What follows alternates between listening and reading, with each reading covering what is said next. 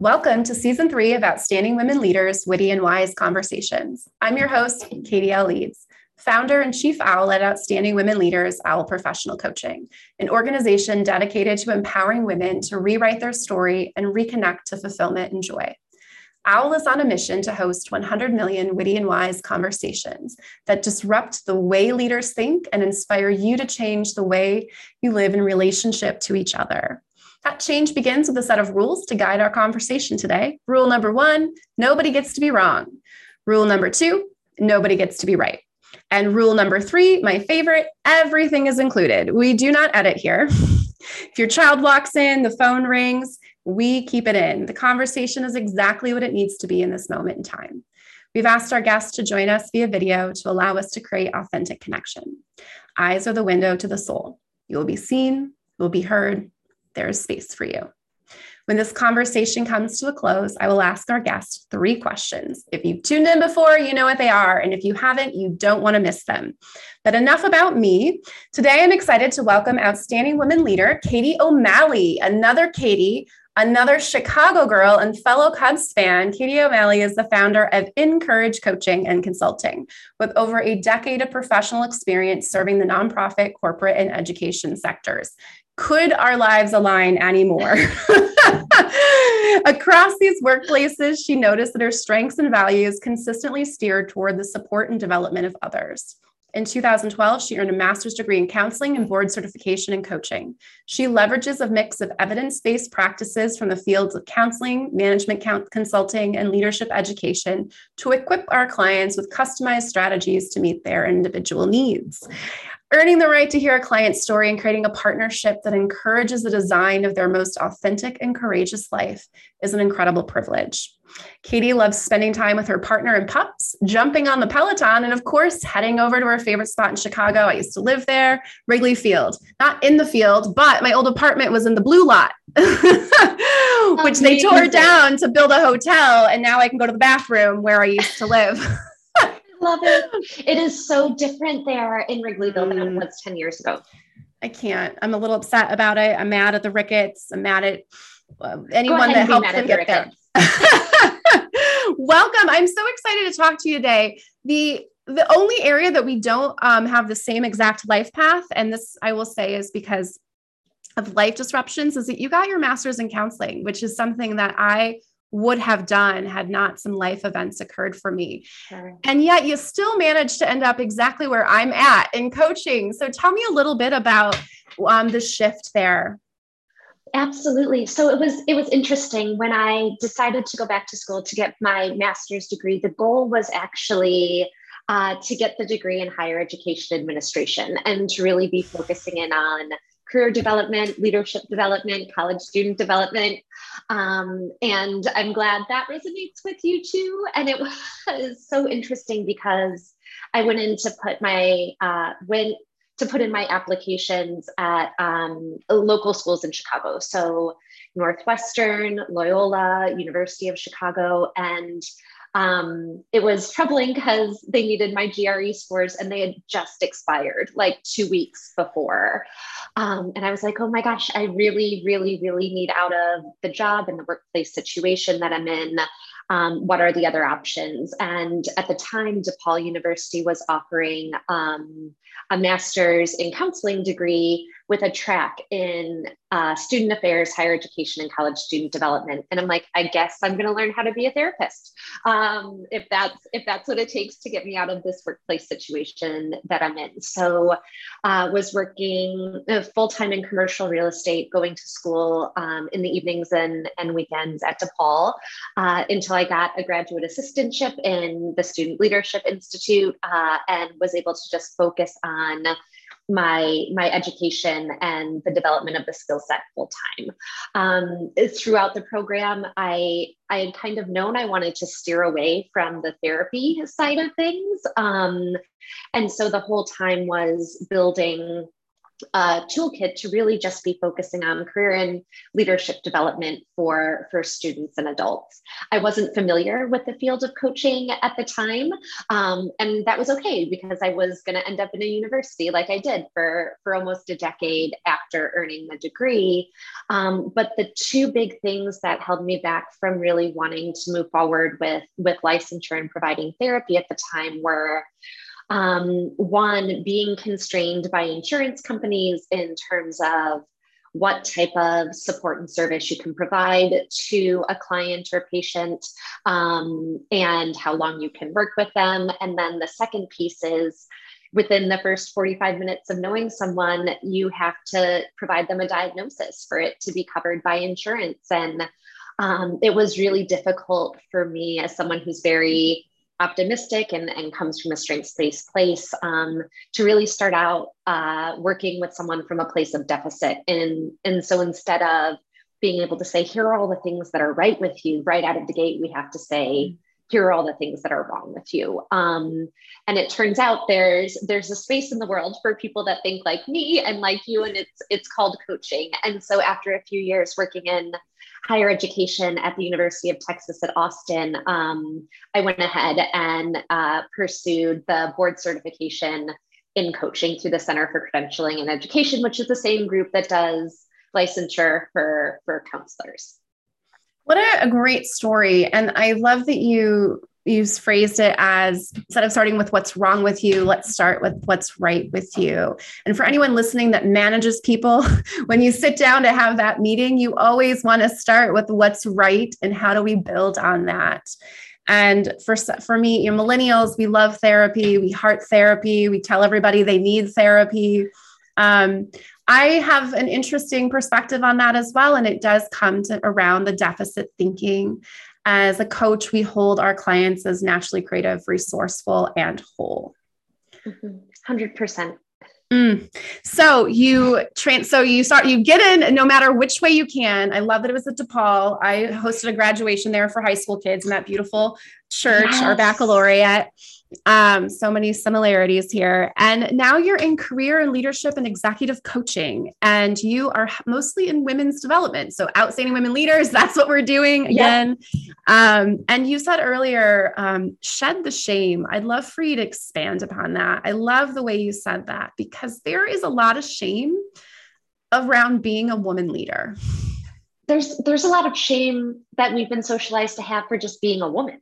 Um, and i think uh, you know and and not trying to get political but the personal can be political. Even in the last month or so we've kind of seen our dignity and rights chipped away at. And for me one of the questions i've been asking myself surrounding um, the decision uh, of the supreme court in the dobbs case is if our highest court in the land is telling us as women, um, we are not capable of making decisions over our own body, the question has to continue well, if this person that we are so intimate and f- familiar with, we don't have the capacity to make good decisions about, that is going to trickle into the collective consciousness of what do we have the capacity to make good or great decisions about.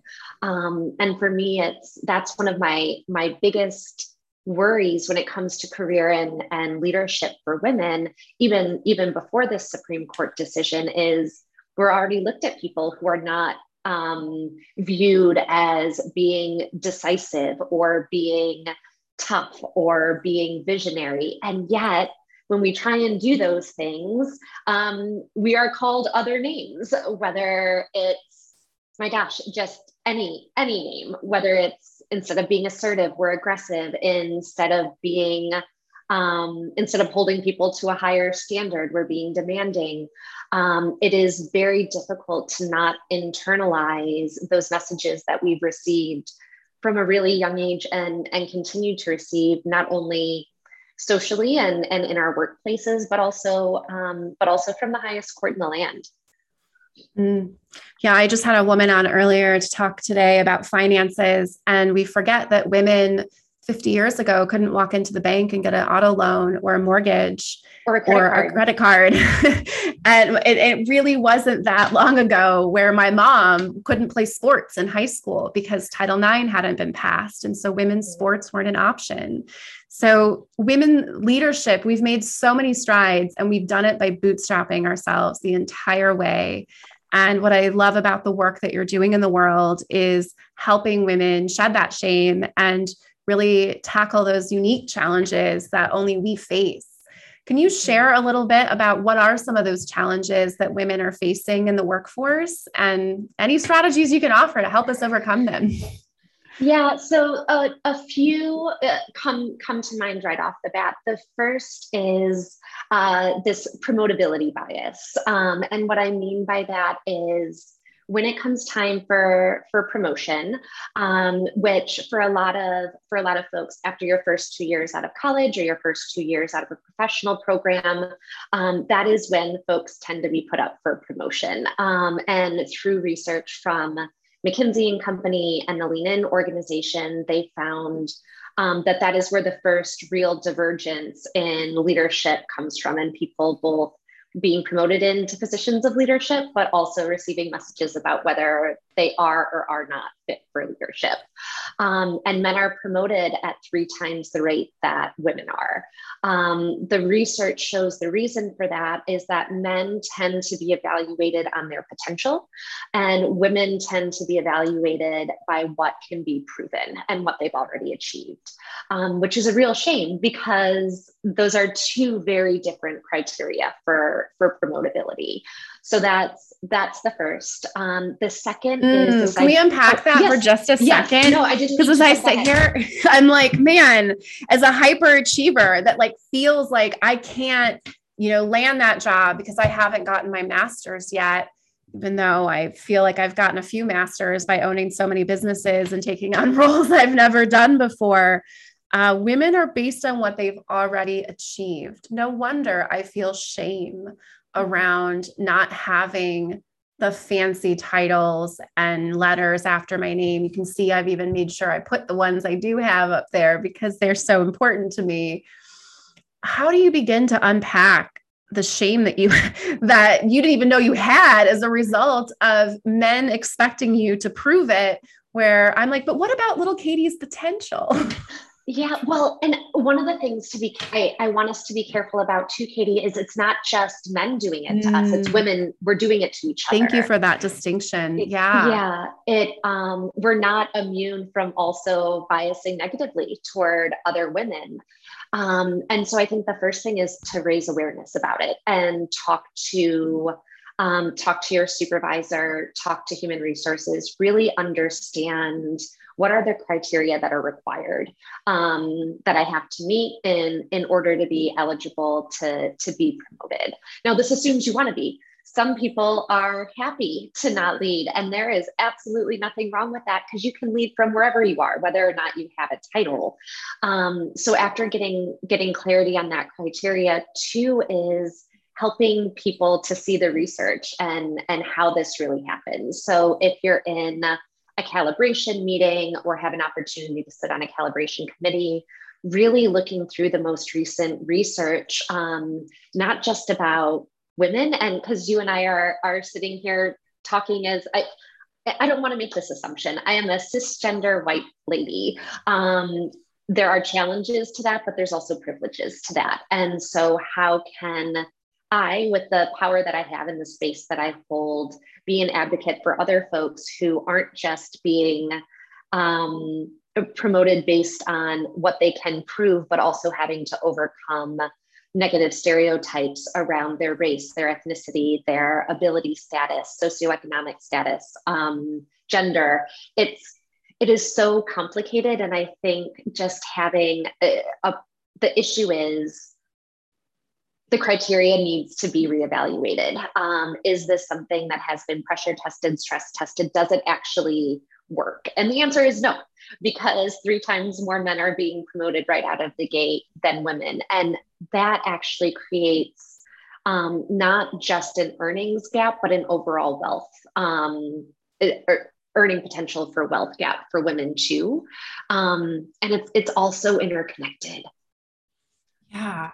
So we have a promotability bias. We start out here. So women already know right out the gate to be aware um, that you're you're being judged on separate criteria. We really want to raise that awareness and get get visible. We I call it a career circle of, of people that need to know that you want that promotion and that also women, it's okay to let people know that you mm-hmm. want that promotion. What's next? I, I interrupted you because I wanted to, no, to no. hold that moment, but what's what's the next thing that we need to be aware of? Yeah, so the next one is actually maternal bias, and this this works in a couple of ways. Um, there's the bias of oh, this is this is a young woman. Um, she's probably going to want to have kids. If we hire her, how long is she going to stay? If she stays, when is she going to go on maternity leave? And what is the impact that that is going to have on our team and our organization.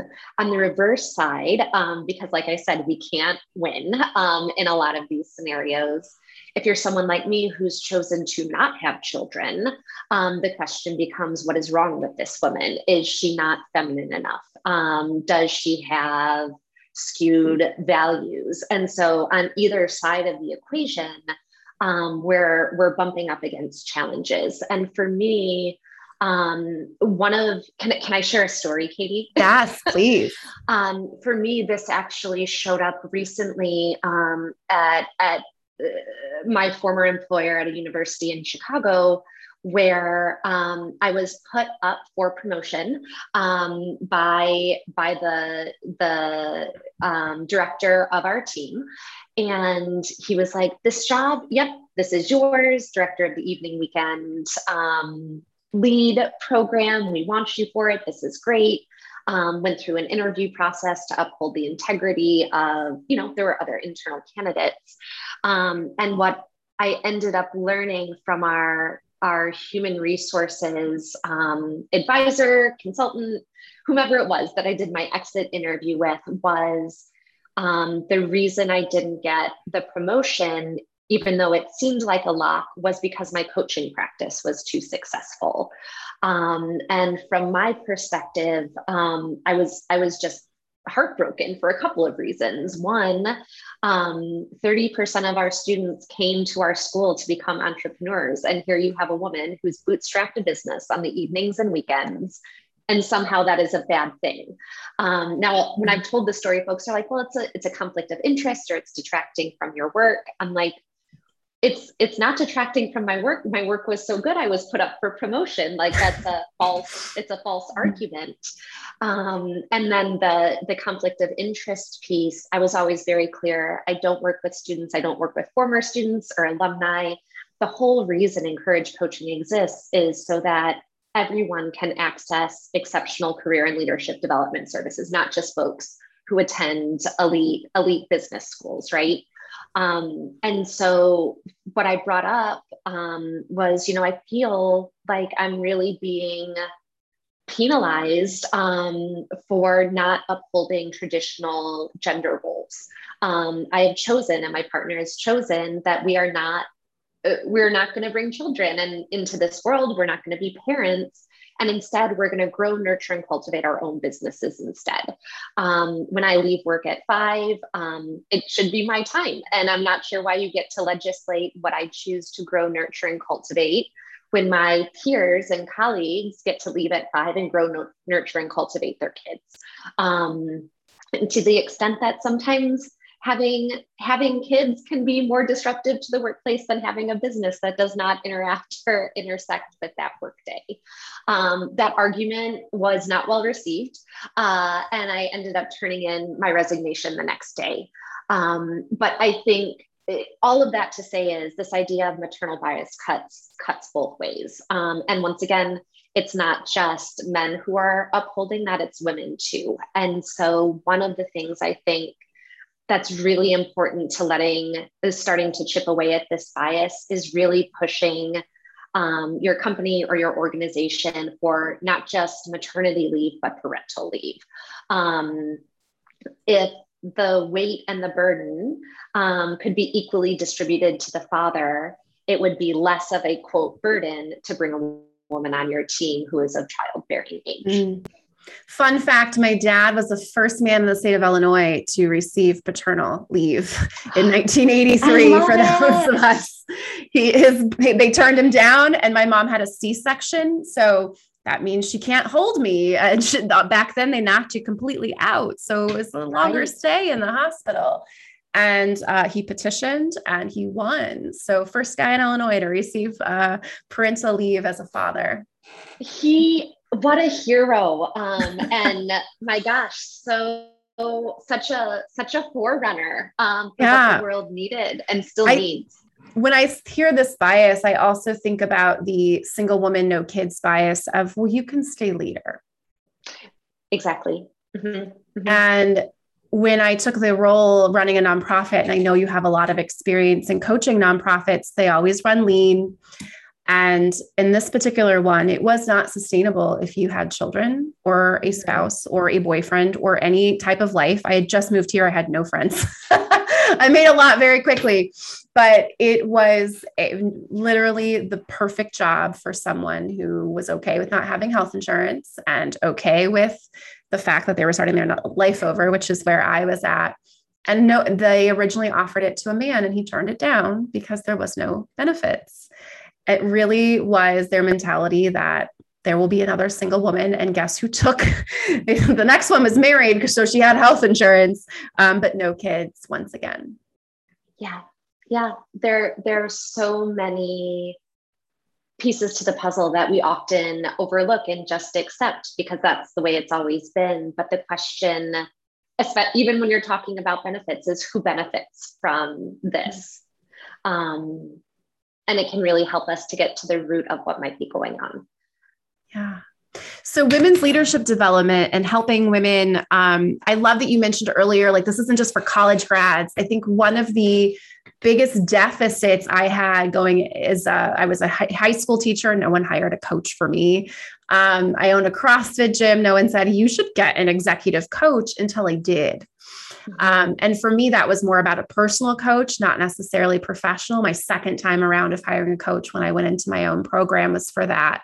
And I knew a lot of women who worked at higher up companies who received coaching, who received mentoring. I just think it's so important for women to be able to have that access. I, we're so quick to go to therapy um, and not quite so quick to go to coaching. It's like we want to figure out what's wrong with us so that we can be better versus rec holding what's amazing about us and bringing out more of it. Tell me a little bit about your experience in career and leadership coaching and your practice and what that looks like and give us some tips on this tough job market that we're oh, currently yeah. in. First, it was supposed to be great resignation. We're super happy. Now it's, oh God, we got to find jobs. No one's hiring.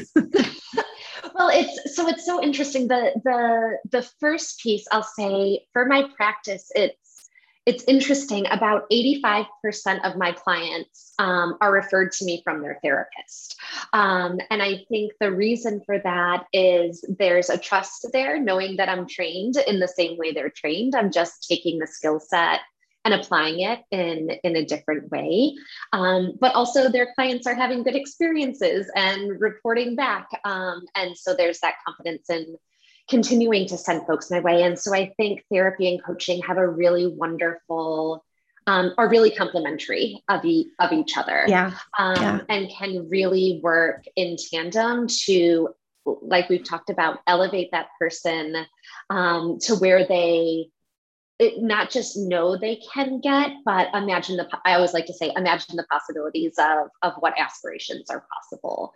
Um, so for me, it's whether it's career or, or leadership coaching or executive coaching, really focusing on, on building self-awareness. Um, it can be impossible uh, to know where we wanna go or to lead others where um, we we envision taking our team, our company, our organization um, if we don't know who we are to start with. Um, and I think there's two parts to that. There's the part of our identity and, and how we know ourselves and our reputation, which is how other people experience us. Um, and a lot of the coaching that I do exists in the gap between how we think we're showing up and how other people experience us. Um, and if there is a gap, how do we narrow it um, if that person wants to narrow it? And if there isn't a gap, how do you start showing up intentionally in those ways on purpose um, instead of just haphazardly uh, having a strength shine through every once in a while?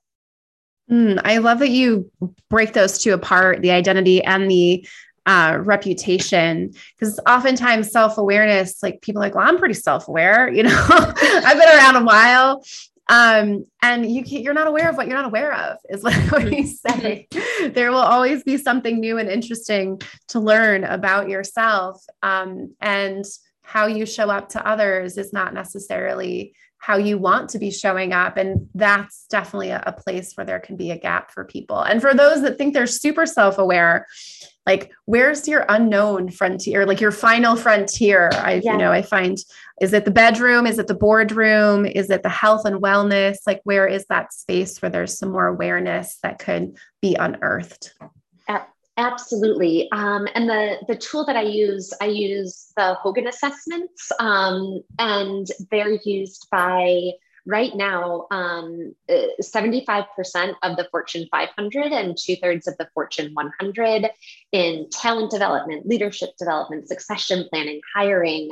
Um, and so the tool really looks at how do people experience you when you're at your best and brightest and how do people experience you when you're not self monitoring because you're under stress and it is not the priority to self monitor?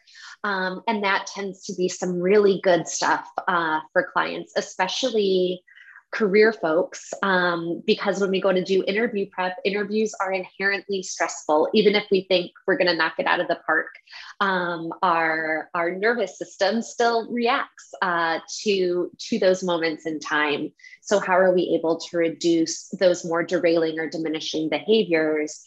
Because we're aware of them. It's not to shame ourselves and this is how we're bad. It's if I can recognize when this is going to happen, I get to choose a different behavior. Um, and I think that's something that often gets overlooked. We're just kind of like, I am who I am, uh, which again, um, another social, uh, socialized or socialization that we've received. But at the end of the day, everything is a, a feeling before it's a thought. Everything is a thought before it's a behavior. And we have two opportunities to interrupt how we show up and choose the behavior that's going to make us be seen as as the most effective and on the brightest side of who we are mm. old Popeye, I am what I am, and that's all that I am. And yes, and, yes. And I think for men, I hear that so often of like, yeah, this is who I am. This is how I've been going through life. I'm like, well, what got you here won't get you there. Um, and those habits hold men back. We have our own version of 12 habits yeah. that hold women back. And since I have an expert and a therapist, and I know I only have you for four more minutes, I've got to ask a little bit. Rumination holds women back so much. We mm-hmm. ruminate, we go over the scenarios, and I've caught myself doing it more than I've done in a really long time. And so, what advice do you have? What leadership coaching can you give uh, around rumination? I'm putting you on the spot, but I know that you have yeah. some great nuggets. So with rumination, the the first thing is like you, it's to recognize that you're even doing it. Um, a lot of the time, we don't even know we're we're engaging in the cyclical thought pattern that's only serving um, to hold us back and and and hold us down. Uh, so the first the first step is actually catching yourself in a ruminating pattern. Um, the the upshot of rumination is that it's thoughts, right? And just like our behaviors, we can we can control our thoughts. Um, the challenge with that is is learning how to do it. And people will say, well, just meditate or you know um, just meditate or go to therapy or whatever it is but in the moment when you can't make the thinking stop around oh my gosh how is that performance review going to turn out oh my gosh i should have said this in the meeting instead of this now we're not going to get the client. I'm going to lose my job. Does this sound familiar, Katie? Yeah. And I haven't done it in such a long time. And all of a sudden I'm like, what are you doing? Yeah. and because it's and because I caught myself once, now I've caught myself a couple other times. I'm like, what are you doing? yep, yep. And I mean, I think a big part of that is it, we have been in a pressure cooker for two and a half years as it, globally. Um, if it's if it's not COVID, it's war. If it's not war, it's it's a political election. If it's not that, it's mass shootings and violence every time we turn around. So the fact that um, you know people are eh, like you said ruminating more um, to me that's just a sign of all of our stress levels are raised and our nervous systems mm. are are dysregulated which might be why you're experiencing that more. For me um, it, whenever i ruminate i tend eh, we feel it somewhere in our body beyond just the thinking and the throbbing brain. And so for me i tend to feel it in my heart. Wherever you feel it in your body in that moment, um, one of the best practices and most promising practices I found um, is, is to take that part of your body, whether it's your heart or your stomach or your throat or your shoulders. Um, and hippy dippy as it may be, it works because it distracts you from what's going on in your head. I kind of hold my heart in my hands and I'm like, I love you and I care about you and your wellness matters to me. Um, and just it, it, brings your nervous system back down because it gets you out of the cycle of thinking. And as you're saying, like, yes, I do love my heart. It pumps blood for me, it helps me breathe. Yeah. And if this rumination is causing it to do this, my goodness, I should probably try and shift my thoughts a little bit. Um, but the the best thing you can do in starting out to diminish rumination is to practice interrupting it. And whether yeah. that's doing something a little hippy dippy um, or writing it writing it out um, sometimes it just literally needs to be out of our head and down on paper on a screen. Um, interrupting it is is the first step. Um, and then and then comes the emotional piece which may require a therapist or a coach. Mm, i love that. Mine is my gut. And so hearing you say that it's always my gut is my authority. Like when I say, mm-hmm. mm, like that is my gut saying, yep, that's for us. and I think my gut, um, it definitely like it want my brain's like, we gotta pay attention to this. We gotta pay attention to this. I think it's a great way for me to tell my gut, you're still my authority. I still trust you. Um, it's just, mm-hmm. I think that's the rumination is, is the doubt of myself. Thank you yeah. so much. What a great tip. I love the embodiment and being present, getting getting people um, out of their thoughts and into their body and where they're, yeah. they're having that experience. Three questions before we go, because we have to have our three questions. What is your superpower? Oh, my superpower is my imagination. Oh my gosh, we are totally the same. when are we hanging out? Um, my next trip to Chicago, we're definitely getting a drink. What is your purpose? Oh my gosh. Um, my purpose is is to help people be courageous in their lives. Mm. and what's next for you? Oh my gosh. Well what's next for me now is another podcast. Um, but i think the the next big thing for me is i'm i'm looking into to writing a book um, based on career and workplace induced trauma Oh, I love all this. We're going to definitely connect. Go to your podcast. I'll send you an email so we can follow up with each other. Thank you so much for joining me. I'll have all the links to find her posted. Uh, I always give you the last word. So you get the last word, and then I'm going to stop recording. I am so grateful for you, Katie. Thank you for this space today.